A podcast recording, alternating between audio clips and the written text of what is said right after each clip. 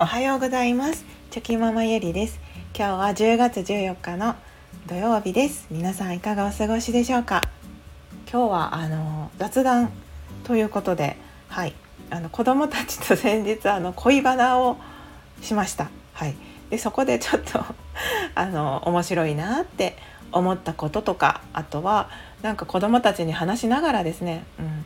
なんか自分の中でもあそうだよねそれってやっぱり大切だよねって思った、まあ、気づきもあったり、はい、しましたのでそんな、まあ、雑談からの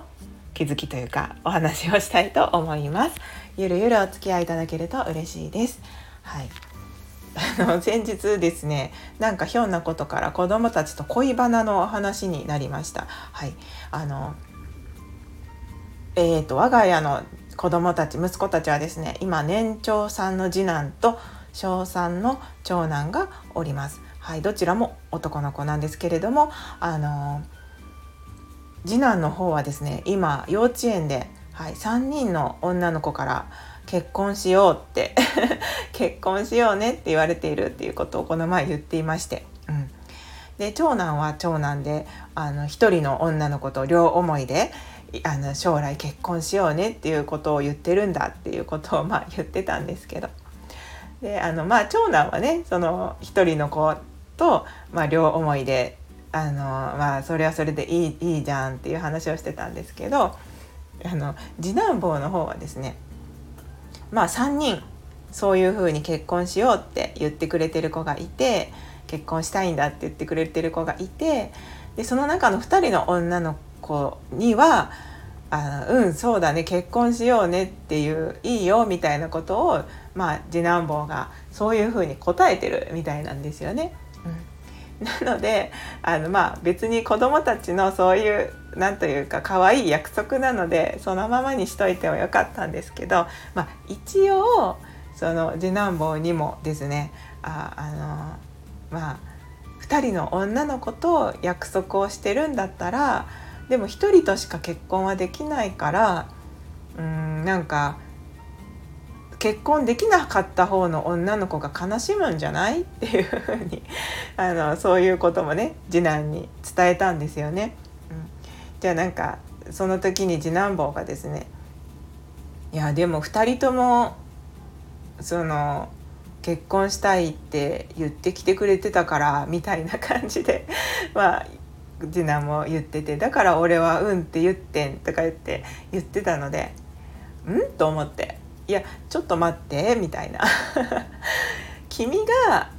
この好きだと思って結婚しようねって言うんだったらいいけど結婚しようって言われて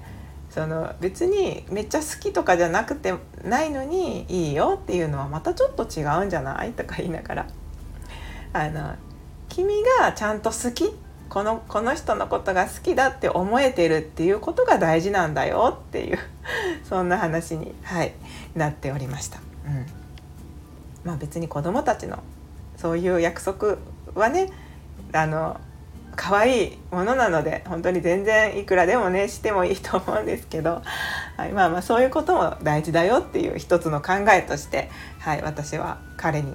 あの一応ねお伝えしました。うんじゃあなんかその子のどこが好きなのとか。どういったところがいいのとか言いながら。あのまあ3人でねお話をしてたんですけど。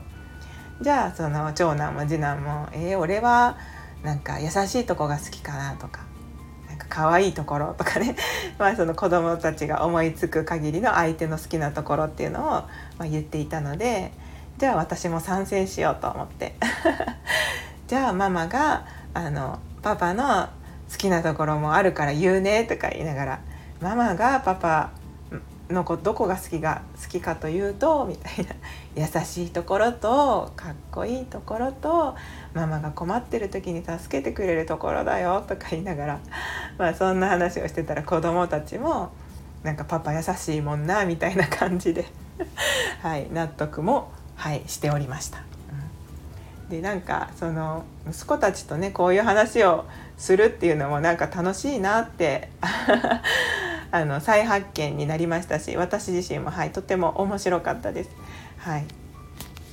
でその子どもたちとこう話している時にですねなんかその本質的にこう大切なことをまあ伝えたい伝えたいというかあこれは言っておきたいなって思うこととかって、まあ、結構あったりするんですけどでもその年齢的にまだ今はちょっと理解するのは難しいかなって思ったりすることもやっぱりあるんですよね内容的に。だけどなんか私はその今は分からなくてもたくさんそのまあフック前も言ったと思うんですけどあの彼らの頭の中にフックを作るという意味であのなんかちょっと難しいことでもなんかお話をすることを続けていけば、まあ、心の片隅頭の片隅には残っていてそれがあママが言ってたことはこういうことだったんだなって思える瞬間があるのかなって思いますのでまああの普段から、まあ、ちょっとそれは言っても分かんないんじゃないっていうようなことでも彼らにはよくお話を私はするんですけど。で今回もその、まあ、好きな人がいるっていうことはとっても素晴らしいことだよってことを言いながらあの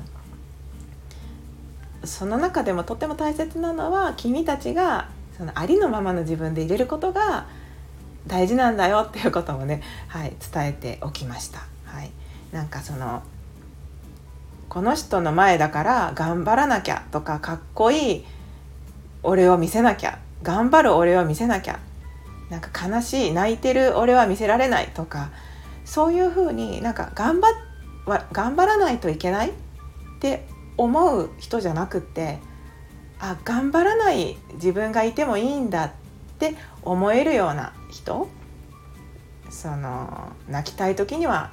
素直に泣ける人嬉しい時には素直に喜べる人もう君たちがそのありのままの状態で入れる人っていうのがあのとってもこう幸せになれるポイントなんだよとか言いながらなんかそういう人があの見つけられたらいいね出会っていけたらいいね。これからたくさんの人と出会うからなんかそういう人っていうのは君たちにとってとっても大切な人なんだよっていうことをねはい伝えておきました、まあ、まだちょっと難しいと思うけどねっていうのもね 付け加えながら。はい、でもなんかその言葉を言いながらですね、うん、なんかその私自身も本当にあの、まあ、自己開示ですよね。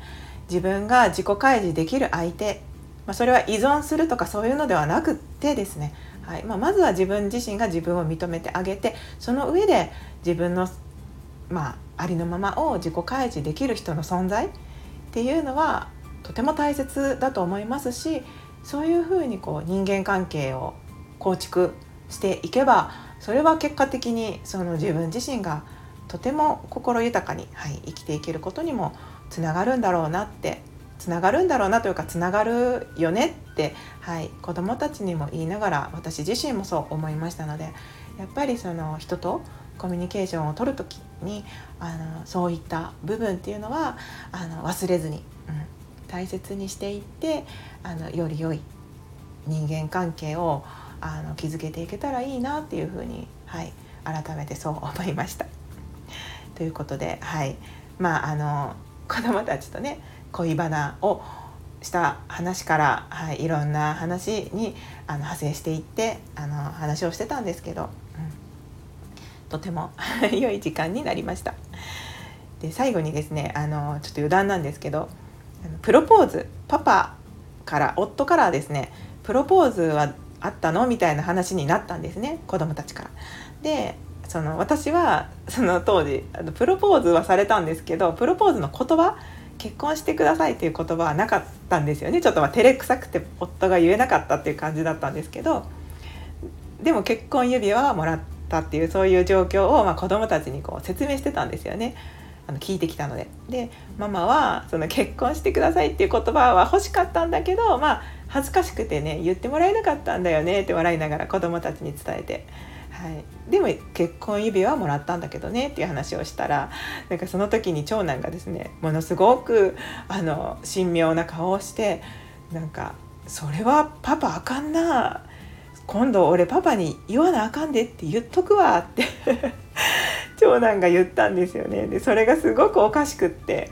なんかあなんかそんなことを言ってくれるんだと思って、はい、とってもなんか頼もしい存在に、はい、長男が見えました。まあそんなこともあって、はい、いろんな話ができて、はい、とても楽しかったというそんなお話でした。はいすいません。今日も最後まで長々とお付き合いいただきまして本当にありがとうございました。今日もぼちぼちやっていきましょう。ではまた明日。